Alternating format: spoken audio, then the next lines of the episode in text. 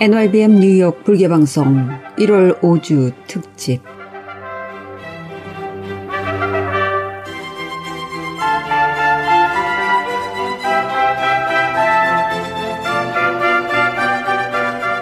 NIBM 뉴욕 불개방송의 청자 여러분 안녕하십니까? 수월심입니다. 우리 고유의 명절 설날이 이틀 앞으로 다가왔습니다. 설이 되면 설빔을 차려입고 이웃 어른들께 세배하는 풍습은 이제 먼 옛날 이야기처럼 되었지만 그래도 설을 맞이하는 마음이 설레는 것은 우리 전통 문화와 풍습이 그리워 그런 것은 아닌지 모르겠습니다.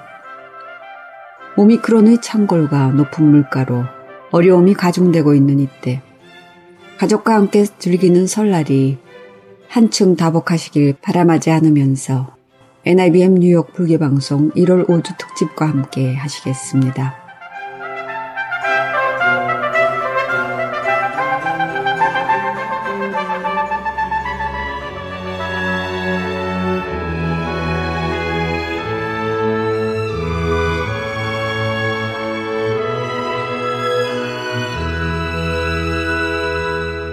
아름다운 가곡의 선율이 흐르고 있습니다. 현재 명곡 고향 생각 테너 박세원 선생이 연주합니다.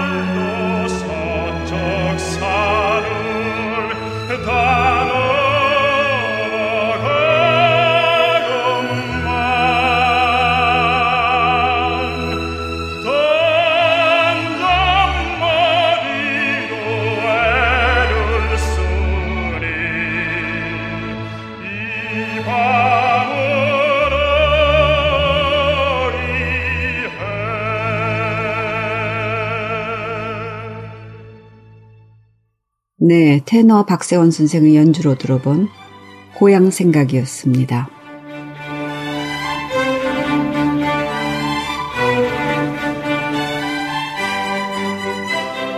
불격의 소식입니다.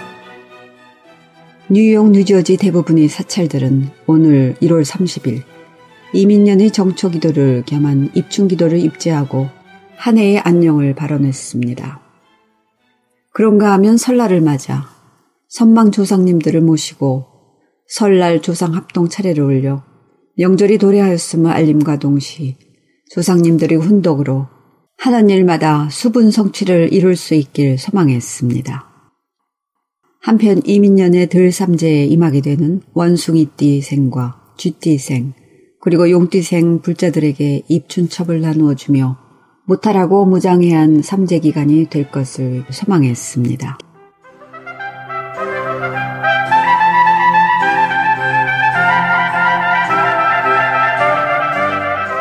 다음 소식입니다. 세계적인 불교 지도자이자 평화운동가인 틱낙한 스님이 지난 1월 21일 고국 베트남 후티우 사원에서 세수 96세, 범랍 80세를 일기로 원적에 들었습니다. 베트남 왕조의 행정관료 가문에서 태어나 16세에 출가했던 틱낙한 스님은 평화운동가이자 참여불교의 주창자이며 베트남 난민 공동체의 지도자였습니다. 베트남 전쟁 당시 파리 평화 협상에 파견된 불교 평화 대표단의 단장이기도 했던 틱낙한 스님은 공산주의를 지지하지 않았지만 그렇다고 반공의 입장에 서지도 않았습니다. 반전주의자인 스님은 결국 남베트남 사회공 정부와 북베트남 정부 양쪽의 미움을 받고 베트남에서 추방당하는 몸이 되어 조국으로 돌아갈 수 없게 되자 1968년 프랑스로 망명했습니다. 이후 수천 명에 달하는 베트남 난민을 구하기 위해 20만 달러를 모금해 800여 명의 보트피플을 구조했으며 1975년 파리 근교에 Sweet Potato를 설립한 후 1982년 보르도에 플럼 빌리지를 세우고 명상 공동체 활동을 통해 세계 각국의 비구 비구니 스님들과 평화 및 참여 불교 운동을 전개했습니다. 1990년에는 미국 버몬트주에 승원인 단풍림과 수행원인 그린 마운틴을 설립한 바 있으며 이후 프랑스와 미국을 비롯해 세계 각국을 오가며 강연 및 저술 활동을 계속했습니다. 틱낙한 스님은 한국에도 잘 알려져 있습니다. 불교 명상법과 일상생활을 접목해 100여 권이 넘는 저서를 출간했습니다. 이 중 틱낙한 명상, 화, 부디 나를 참이름으로 불러다오. 틱낙한의 상생, 틱낙한의 걷기 명상, 틱낙한 기도의 힘, 너는 이미 기적이다 등 국내에 번역돼 소개된 책도 50여 권에 달합니다. 또 1995년과 2003년, 2013년 세 차례 한국을 방한하며 월정사, 범어사 등에서 한국의 불자들에게 힐링과 상생, 행복의 메시지를 전한 바 있으며 특히 2003년 두 번째 방안은 틱낙한 붐, 걷기 명상 붐을 일으킬 정도로 큰 방향을 불러 일으키기도 했습니다.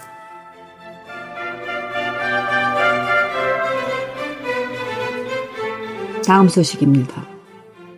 업스테이트 백림사는 지난 1월 16일 이민년 새해 첫 법회를 봉행했습니다. 화씨 10도의 혹한 속에 이민년 신년 하례의 법회로 봉행된 이날 법회는 백림사 회주 계산 해성 스님을 비롯한 사부대 중 50여 명이 동참한 가운데 부처님 전에 새해 첫 맞이를 올리는 상당불공이 봉행되었으며 이어 회주 계산 해성 스님이 인사 말씀이 있었습니다. 계산 해성 스님은 이날 새해 인사 말씀을 통해 혹한의 추위에도 불구하고 백림보공의 이민년 첫 법회에 동참해 주신 신령님들에게 심심한 감사의 말씀을 드린다면서 다음과 같이 말했습니다. 백림사 회주 계산 혜성 스님의 말씀을 듣겠습니다.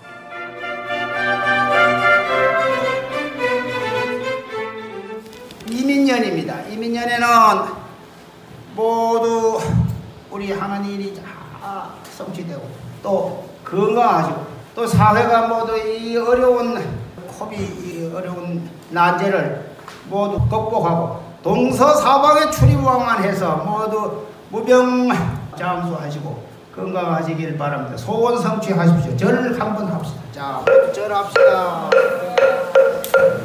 소원 성취하십시오. 소원 성취하십시오. 소원 성취하십시오. 새해는 더욱 건강하시고 모두 무장무야 하시길 바랍니다. 올해는 이민년입니다.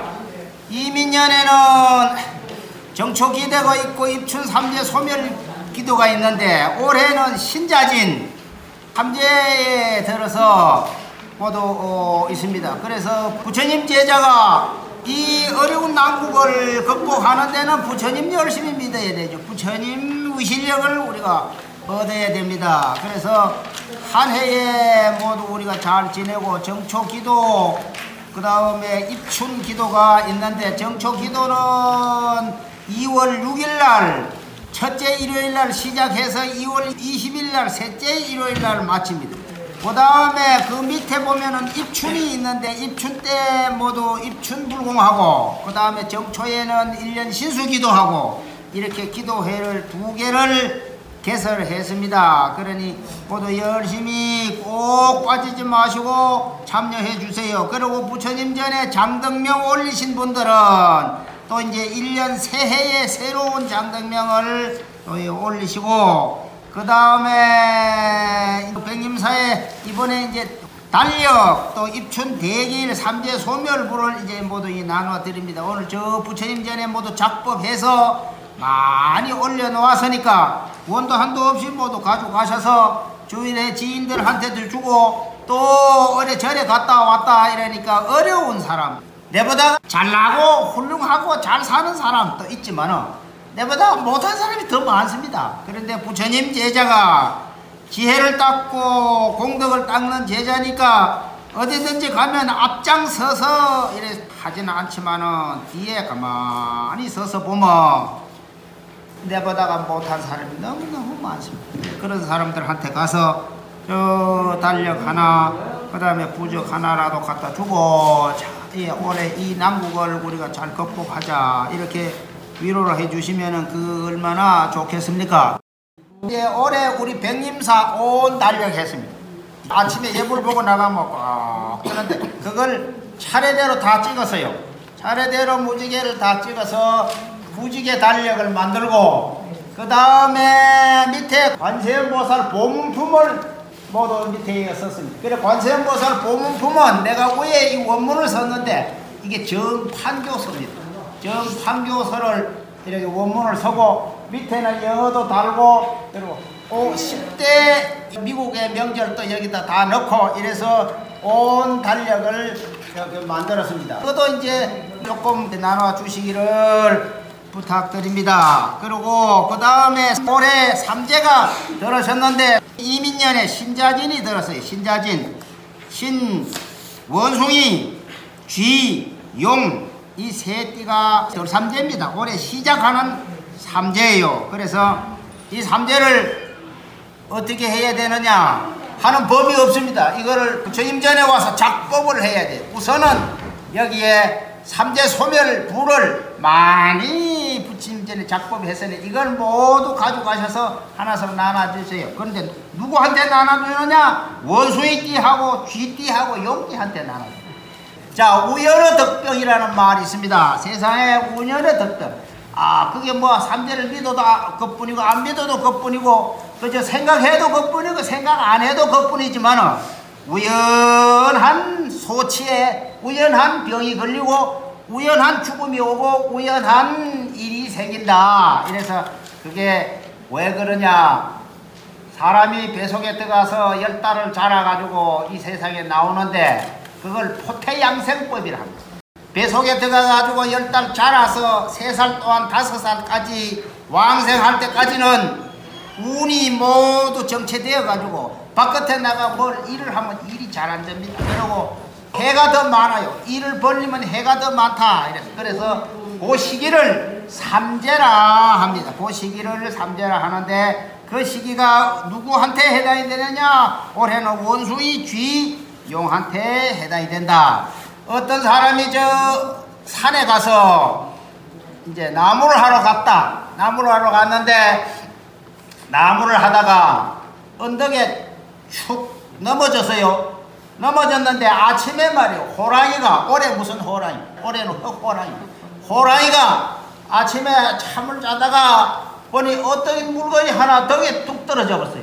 그러니 호랑이가 깜짝 놀랐다. 깜짝 놀랐어. 그래서 이게 우연한 이치다. 깜짝 놀라가 호랑이가 아, 몸을 흔더니 그 나무꾼이 호랑이 등에 탁 매달려. 아 호랑이가 아무리 이름을 떨려고 해도 떨어지는 않는 거예요. 그리고 호랑이가 놀래가지고 달아나기 시작합니다. 그냥 달아나는데 어떻게 달아나냐? 캐석실을 지나서 저 유용 만화탄 앞으로 그냥 질주를 하는데 막 천하 사람이 보고 뭐라 하겠느냐? 참 팔자가 좋다. 나는 좋은 차도 타고 다니지만은 저놈은 호랑이를 타고 만화탄 앞을 질주를 하니 저놈 팔자는 어떻게 이렇게 훌륭한 거냐? 그러나 호랑이 등에 탄 놈은 죽기 아니면 살기다. 그래서 호랑이도 죽기 아니면 살기로 달아나고 그 다음에 탄 사람도 죽기 아니면 살기로 매달려 있다. 그런데 그때 무슨 생각을 하느냐? 그때 무슨 생각을 해? 야, 이 호랑이 때 떨어지면 이제 죽는데 이거 어떻게 해야 내가 살고 이런 생각. 그 위기에 무슨 생각을 해야 되느냐? 부처님 제자는 관세음보살을 불러요. 죽음이 와도 관세음보살, 삶이 행복해도 관세음보살, 어려움이 있어도 관세음보살, 고난이 있어도 관세음보살, 국어고난 대성자모 관세음보살, 어려움이 있을 때 관세음보살을 불러라. 나무 관세음보살, 나무 관세음보살, 나무 관세음보살, 나무. 세상 사람은 그 사람을 볼 때 백호를 타고 마나탄을 질주했지만은 보는 사람은 경치가 좋아요. 그렇지만 덕에 엎여 있는 사람은 죽기 아니면 살기다. 죽기 아니면 살. 그런 고통이 생겼는데 아이 호랑이가 급기야는 강물에 풍당 들어간 거예요. 강물에 풍당 들어가니까 자기도 꼬마 호랑이 덕에서 뚝 떨어졌다고. 떨어져서 살게 되었습니다. 호랑이도 살고 지도 살았어. 그 위기를 극복하고 집에 와서 가만히 생각합니다. 내가 오늘 아무 연구 없이 아 집에 가만히 있어도 되는데 부지런을 떨고 산에 나무를 하러 갔다가 호랑이 등에 아무 연구 없이 엎였다. 이게 뭐냐? 호랑이 해에 신자진, 원숭이, 쥐, 용이 이게 해당이 된다. 고연히 우연덕병이 돼가지고 호랑이 등에 떨어져서 고통을 천만 고통을 받았는데 아 그 삶을 어떻게 살았느냐? 아, 관세음보살 불러서 살았다. 나무 관세음보살, 나무 관세음보살. 대성자모 구고구랑 관세음보살이요, 원료공심 관세음보살이요, 저 8만 4천 사가라수 관세음보살이요, 8만 4천 모다라비 관세음, 8만 4천 청정보목 관세음보살, 관세음보살이 손이 천이고 눈이 천이고 팔이 천이다. 그러니 중생이 고가 있을 때, 어려움이 있을 때, 이때 이 위기를 어떻게 극복하느냐. 지금 이 사회가 모두 전염병이 창궐해서 도처에서 모두 사람이 죽어나가는 이 시대에 우리가 이런 때일수록 관세음보살은 위실력을 빌고 관세음보살에게 귀의를 해야 된다. 그래서 우연덕병으로 호랑이 등을 타고 죽을 뻔했다가 관세음보살을 찾아서 그렇게 살아났는데 그게 꿈 같은 이야기다. 살은 사람은 꿈 같은 이야기. 그러니까 우리가 숨을 쉬고 이제 부처님 전에 배로 온 것 이것이 꿈 같은 일이다. 그 주변에 모두 모두 병이 나가 죽은 사람이 어디 한두 사람이냐. 이러니 우리가 이때 관세음보살을 불렀는데 과사 어떤 사람이 관세음보살을 불렀느냐. 먹고 살기 위해서 돈벌이 하기 위해서 저 바닷가에 갔는데 일시에 흑풍이 불어서 배가 전도된다. 태풍이 와서 배가 전도돼. 자, 이때 어떻게 하면 좋겠느냐? 내 혼자 뿐은 아니고 이 배에 탄 사람 다 죽는다. 그래서 그때 그 사람이 일어나서 여러분 이러지 말고 우리가 말이 죽음이 곧 오는데 이게 다 무엇이 필요합니까? 구고구란 대성자모 관세음보살을 부릅시다. 안 불러도 좋아요. 그런데 부르는 사람은 부른다 이게.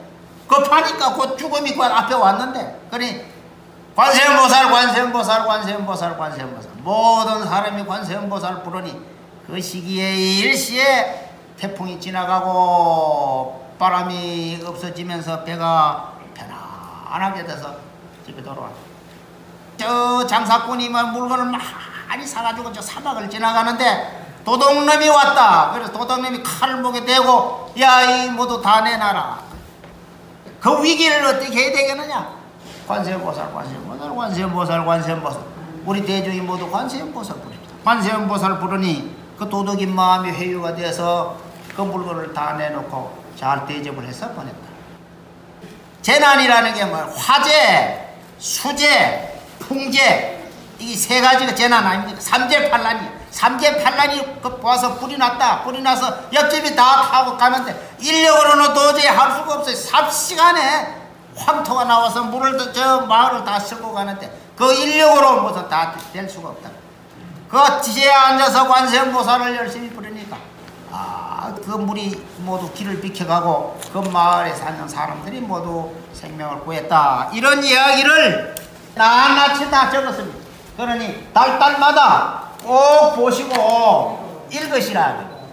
오, 이걸 가져가서 잘 모시고 올해는 관세음보살 정진을 잘 하도록 합시다. 그래 오늘 이 세례 이민년 원단에 아, 우리 대중 여기 유진 스님 저 소성 또 우리 신심 있는 원력 보살님들이 이렇게 추운 날 많이 오셔서 새해 전전에 공공부패를 잘 올렸습니다. 대단히 고맙습니다.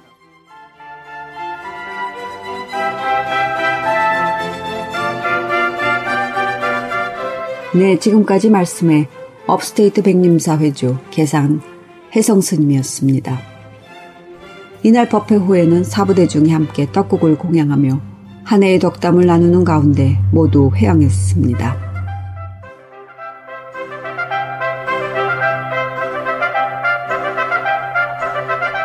뉴저지 원적사 소식입니다. 뉴저지 원적사는 지난 1월 23일 이민년 입춘기도를 입제하고 오는 2월 4일에 회양하게 되며 오늘 1월 30일에 입제한 정초기도는 오는 2월 13일에 회양하게 되고 2월 1, 2, 3일은 초하루 신중기도를 올리게 됩니다. 그런가 하면 어제 1월 29일에는 원적사 모두 다 한국 학교가 겨울 학기를 개학하고 수업에 들어갔습니다. 원적사는 모두 다 한국 학교의 원활한 운영을 도모하기 위해 뜻있는 불자님들이 후원을 받고 있습니다. 불자 여러분이 많은 관심을 바랍니다. 다음은 보스턴 문수사 소식입니다. 보스턴 문수사는 오늘 1월 30일 문수사 대법당에서 이민년 설날 합동 차례를 봉행한 데 이어 오는 2월 1일부터 7일까지 정초 7일 기도를 봉행합니다. 기도 기간 동안 매일 새벽 5시 예불 및 다란이 21독을 독송하고 오전 10시 30분에는 법화경을 독송하며 저녁 6시에는 예불 및 108 참회 기도를 봉행합니다. 그런가 하면 오는 2월 13일에는 그동안 봉행해오던 100일 기도를 모두 횡하게 됩니다. 이상 불교계 소식이었습니다.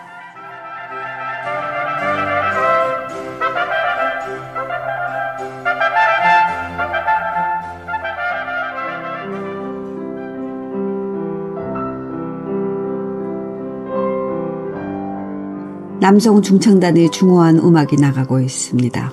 고향의 노래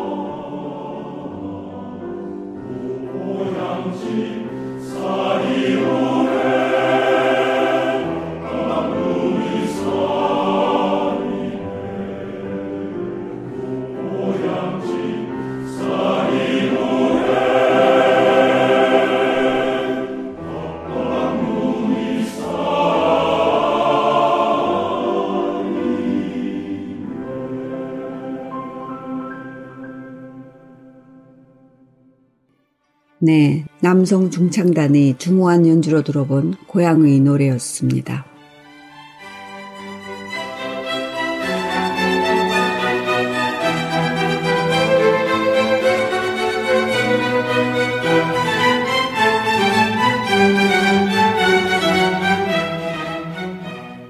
오학스님의 생활 법문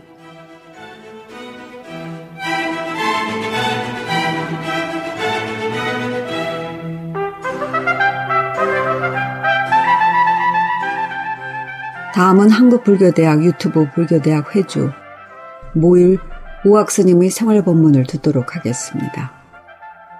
이민년 호랑이 해와 말로써 상대를 자극하지 않아야 되는 항목들에 대한 생활법문입니다.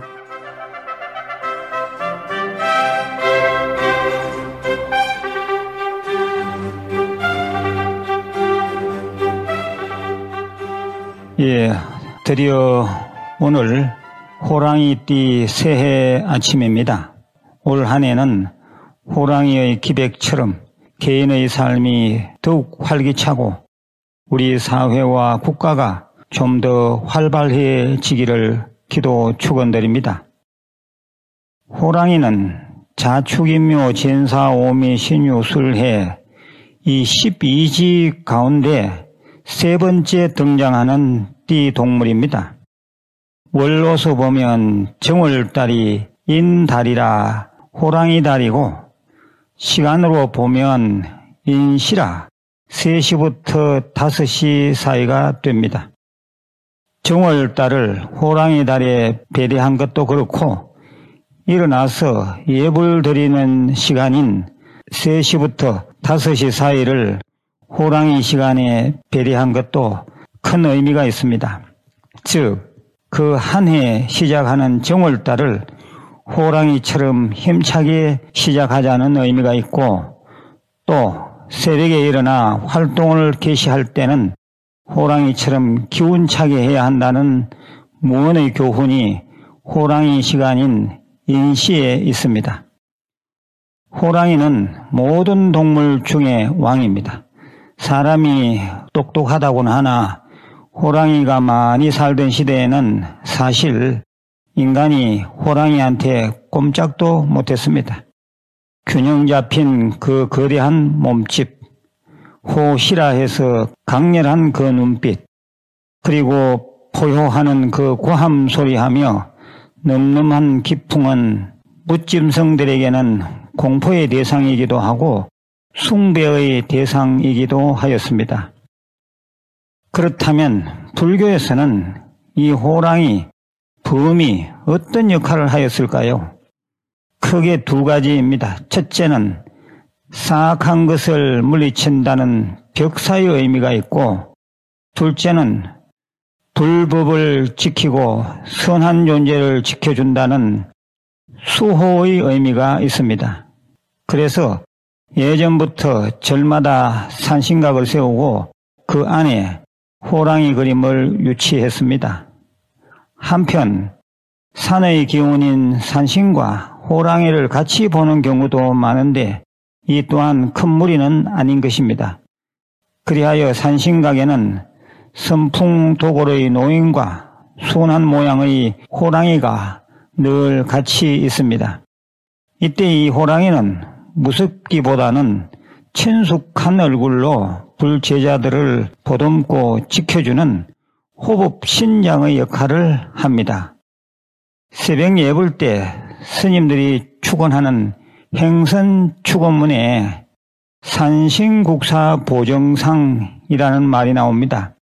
예, 좀 어려운 말입니다. 산신과 온갖 선신들은 상스럽고 기쁜 일을 도우소서 뭐 이렇게 번역할 수 있습니다. 예, 여러 차례 한번 음미해 보시길 바랍니다. 예, 지금부터 호랑이와 관계되는 재미난 얘기를 해드리겠습니다. 예, 전라도 나주 불회사라는 아주 좋은 절이 있습니다. 예전에 이 불회사에 원진국사라는 스님이 계셨습니다. 이 원진국사는 1171년부터 1221년까지 사신 분입니다. 이 원진 국사는 13세에 출가하여 스님이 되었는데 공부를 충분히 마친 뒤에 스님은 온갖 곳을 유랑 만행하다가 불회사에 이르렀습니다. 불회사라 하면 부처님 불자에 몰해 만난다는 회자입니다. 당시 불회사는 거의 폐사에 가까울 정도로 절이 쇠락했던 모양입니다. 원진국사는 이를 복원해야겠다는 원을 세우고 이 마을 저 마을 다니면서 탁발을 시작했습니다. 그러던 어느 날 저녁 절로 돌아오던 중 산길에서 울고자 하나 울지 못하고 일어나고자 하나 일어나지 못하는 호랑이 한 마리를 만나게 되었습니다. 스님이 다가가서 입을 벌리고 있는 호랑이의 목구멍을 들여다보니 사람 몸에 부착하였을 법한 삐죽삐죽한 쇠붙이가 걸려 있었습니다. 스님은 그 호랑이로부터 다시는 살생을 하지 않겠다는 약속을 받고 그 쇠붙이를 꺼내 주었습니다. 호랑이는 크게 고맙다는 듯 여러 번 고개를 끄덕이다 돌아갔는데 그해 겨울 호랑이는 아리따운 처녀를 물어다 절마당에 내려놓고 갔습니다. 처녀가 의식이 회복된 후 물어보니 천리박 안동의 만석군 김상공의 외동딸이었습니다. 그리하여 스님은 처녀를 데리고 김상공 댁을 찾아갔습니다. 자초지종 그간 사정을 들은 김상공은 은혜 갚기를 스님에게 간절히 청하였습니다. 스님은 불회사 복음불사에 시주할 것을 권하고 지고 있는 걸망을 내밀며 살을 가득 채워 달라고 하였습니다. 그런데 무슨 일로 그 작은 걸망에 살을 부어도 부어도 가득 차지 않았습니다. 곡간의 살을 거의 다 비우고서야 걸망이 찼습니다. 불의 살을 짓고자 원을 세운 스님의 신통력이 발휘된 것입니다. 이리하여 김상봉이 시주한 쌀로 불의사의 충창불사가 원만히 회양되었다고 합니다. 지금도 나주 불의사 경내에는 원진국사의 부도탑이 있습니다. 예, 이와 비슷한 얘기가 통영 미륵산 용화사 도서람에도 전해지고 있습니다. 구경무인이라 입이 가벼우면 사람이 없다. 예, 입이 가벼우면 사람이 없다. 상대에게 쓸데없는 것을 묻지 말라. 우리는 살아가면서 이 입을 너무 많이 놀려서 상대와의 거리가 멀어지는 수가 많습니다. 특히 쓸데없는 것을 묻는 바람에 관계가 멋트러워지고 급기야는 소원해집니다. 첫째, 상대의 경제 사정에 대해서 너무 깊이 물으면 안 됩니다. 자본주의 사회에서 돈은 곧 자존심입니다. 그런데 괜히 뜬금없이 돈을 덜먹거리는 수가 있습니다. 너 월급이 얼마냐? 아이고, 그걸로 먹고 살겠나? 그 월급으로 애 키우기 힘들겠네. 노후에 살 만큼은 벌어놨는가? 사는 아파트가 몇 평이냐? 전세 사나 본인 집인가? 은행 빚은 없나? 돈 안 모고 뭐 했노? 예, 물론 이런 얘기들도 아주 친한 사이에서는 가능합니다. 하지만 절에서 만나는 도반이나 가끔 만나는 동창 사이 정도라면 상대가 먼저 말하기 전에는 묻지 않아야 합니다. 돈이 많은 사람들이라면 관계가 없겠지만 그렇지 않을 경우에는 상대는 만나기를 꺼려 합니다. 세상 살아가면서 돈이 중요하긴 합니다. 하지만 돈 경제로 모든 것을 판단하면 큰 코 다치는 수가 있습니다. 둘째는 상대의 정치 성향에 대해서 너무 깊이 물으면 안 됩니다. 정치적 성향은 자기 개인의 철학과도 관계가 되는 일이라서 한 번 뒤틀리면 사이가 아주 멀어집니다. 부부 사이라도 정치 성향이 다를 수 있고 부모 자식 간이라도 다를 수 있습니다. 명절에 모인 친척들끼리 정치 얘기를 하다가 그 성향이 맞지 않아서 대판 싸움이 벌어지는 수도 많다고 합니다. 정치는 그들이 하는데 한 걸음 떨어진 사람들이 멱살 잡고 싸웠다는 얘기를 듣노라면 선웃음이 납니다. 몇 마디 해보면 상대의 정치 성향, 지지 정당, 좋아하는 후보가 딱 드러납니다. 괜히 거기다 대고 목에 핏대 올려가면서 자기 생각을 드러내 본들 무슨 이익이 있겠습니까? 여러 사람의 모임은 말할 것도 없고 둘의 대화에서도 서로 조곤조곤 얘기를 나누는 차원을 넘어서는 정치 얘기라면 그만두어야 합니다. 생각이 다른 남의 얘기를 듣는 것이 고욕스럽듯이 남 또한 대척점에 있는 정치 및 정치인 얘기를 듣는 것이 극도의 스트레스가 될 수 있음을 생각해야 합니다. 셋째는 가족의 건황에 대해서 너무 깊이 물으면 안 됩니다. 아주 친한 관계라면 모든 걸 다 알고 있을 테지만 가족 근황을 서로가 모를 정도의 사이라면 그리 가깝지 않으므로 안부를 묻는 것조차 조심해야 합니다. 예를 들면 애들이 왜 아직 결혼 안 했는가?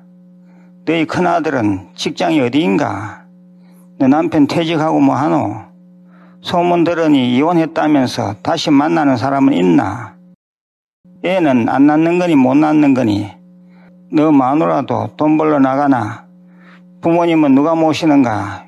요양원 요양병원보다는 집에서 모셔야 하는 거 아닌가? 손자 소녀를 왜 너가 키우나? 애들한테 문제 있나? 예, 이 가족이란 영역, 울타리이자 때론 높은 담장입니다. 분명한 경계입니다.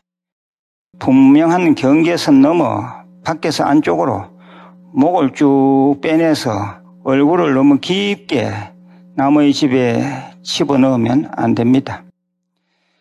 예, 넷째는 과거 이력에 대해서 너무 깊이 물으면 안 됩니다. 꼭 보면 과거 이력을 먹고 사는 사람들이 있습니다. 자기 자신도 그렇게 화려한 이력이 있지 않으면서도 상대를 저울질하려고 쓸데없이 묻는 사람들이 있습니다. 아주 잘난 사람은 남의 과거 이력에 관심 없습니다. 학교는 어디 나왔는가? 석박사는 땄는가? 회사는 어디 다녔는가? 학교 다닐 때 공부는 잘했는가? 너는 어느 지방 출신이냐? 너 어릴 때 고향은 어디냐? 예, 과거는 이미 흘러갔습니다. 현재 그 사람의 모습만 보면 됩니다. 현재 그 사람의 인생관, 현재 그 사람의 행동, 현재 그 사람의 사는 모습만 보더라도 충분합니다. 다섯째는 미래의 일에 대해서 너무 깊이 물으면 안 됩니다. 집안의 어른이라 할지라도 오랜만에 만난 자식이나 손주들 앉혀놓고 아주 닥달하듯 미래의 일에 대해 얘기하면 관계가 멀어집니다.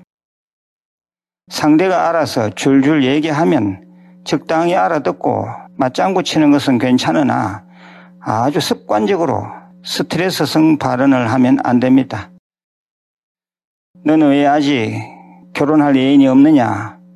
결혼은 할 생각이냐, 안 할 생각이냐?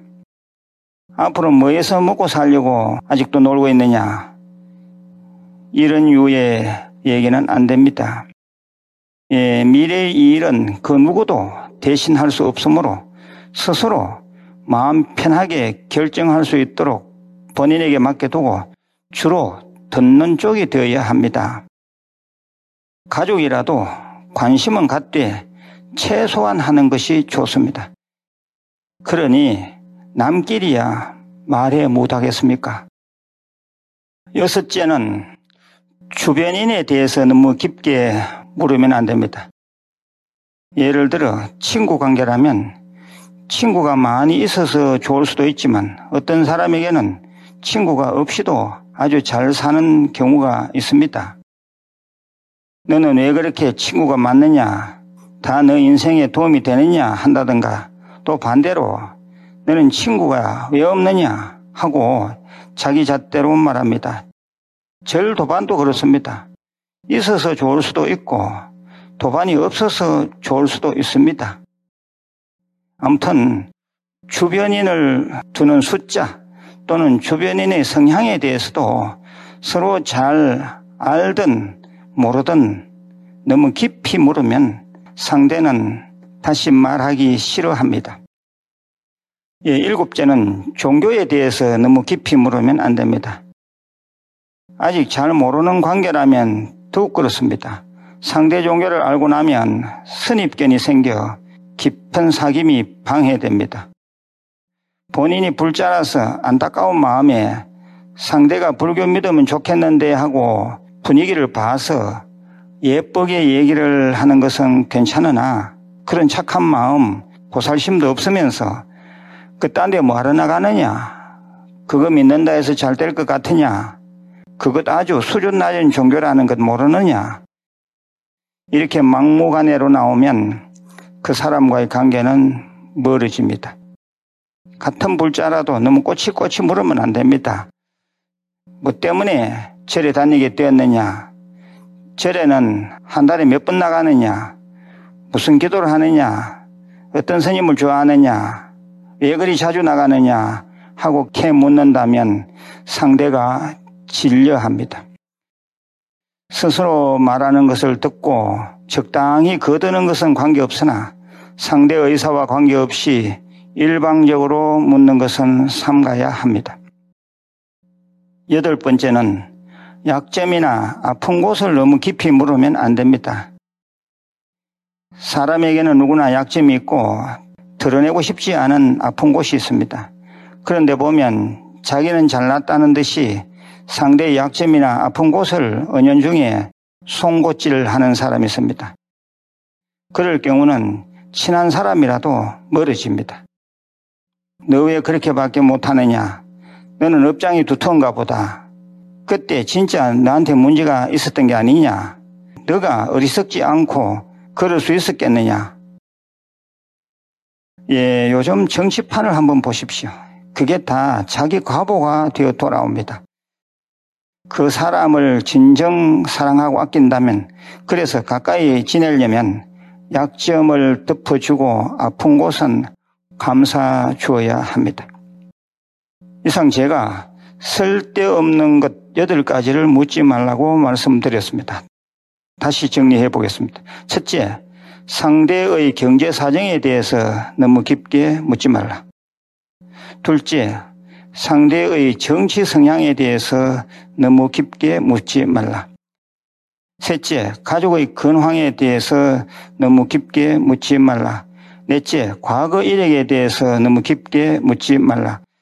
다섯째, 미래의 일에 대해 너무 깊게 묻지 말라. 여섯째, 주변인에 대해서 너무 깊게 묻지 말라. 일곱째, 종교에 대해서 너무 깊게 묻지 말라. 여덟째, 약점이나 아픈 곳을 너무 깊게 묻지 말라. 예, 잘 음미해 보시길 바랍니다. 시청자 여러분, 이민년 올 한 해 복과 지혜가 충만해서 호랑이처럼 자신만만하고 기계 넘치는 나날이 되시길 기도 축원드립니다.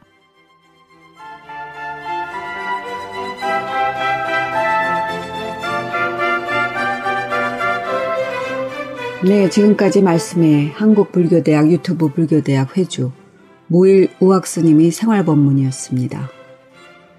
무일 우학스님의 생활법문 한 자락이 애청자 여러분과 공감대를 이루어 불자 생활에 많은 참고가 되셨기를 바랍니다.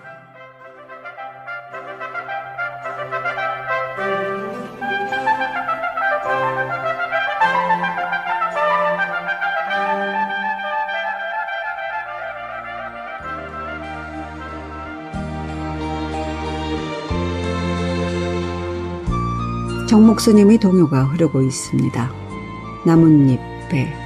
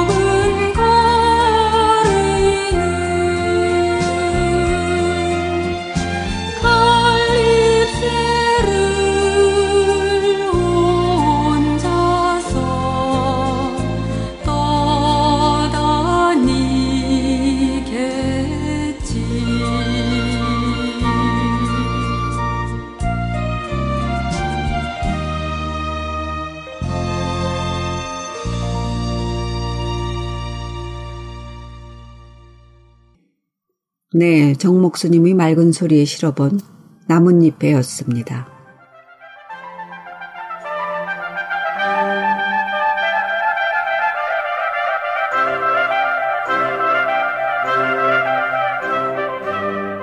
이상으로 1월 30일에 함께한 1월 5주 특집을 모두 마치겠습니다. 가족과 함께하는 행복한 설, 명절이 되시길 빌겠습니다. 지금까지 수월심이었습니다. 이민년 한 해도 거룩하신 부처님의 해명과 함께하는 날들이 되시길 빌겠습니다. 감사합니다.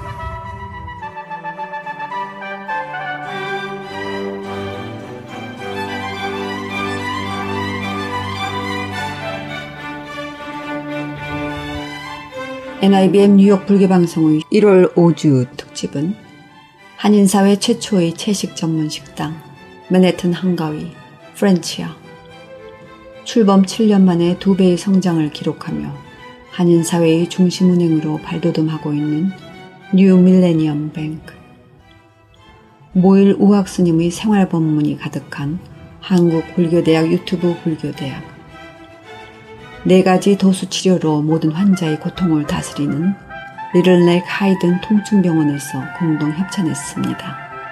여러분의 협찬에 감사드립니다.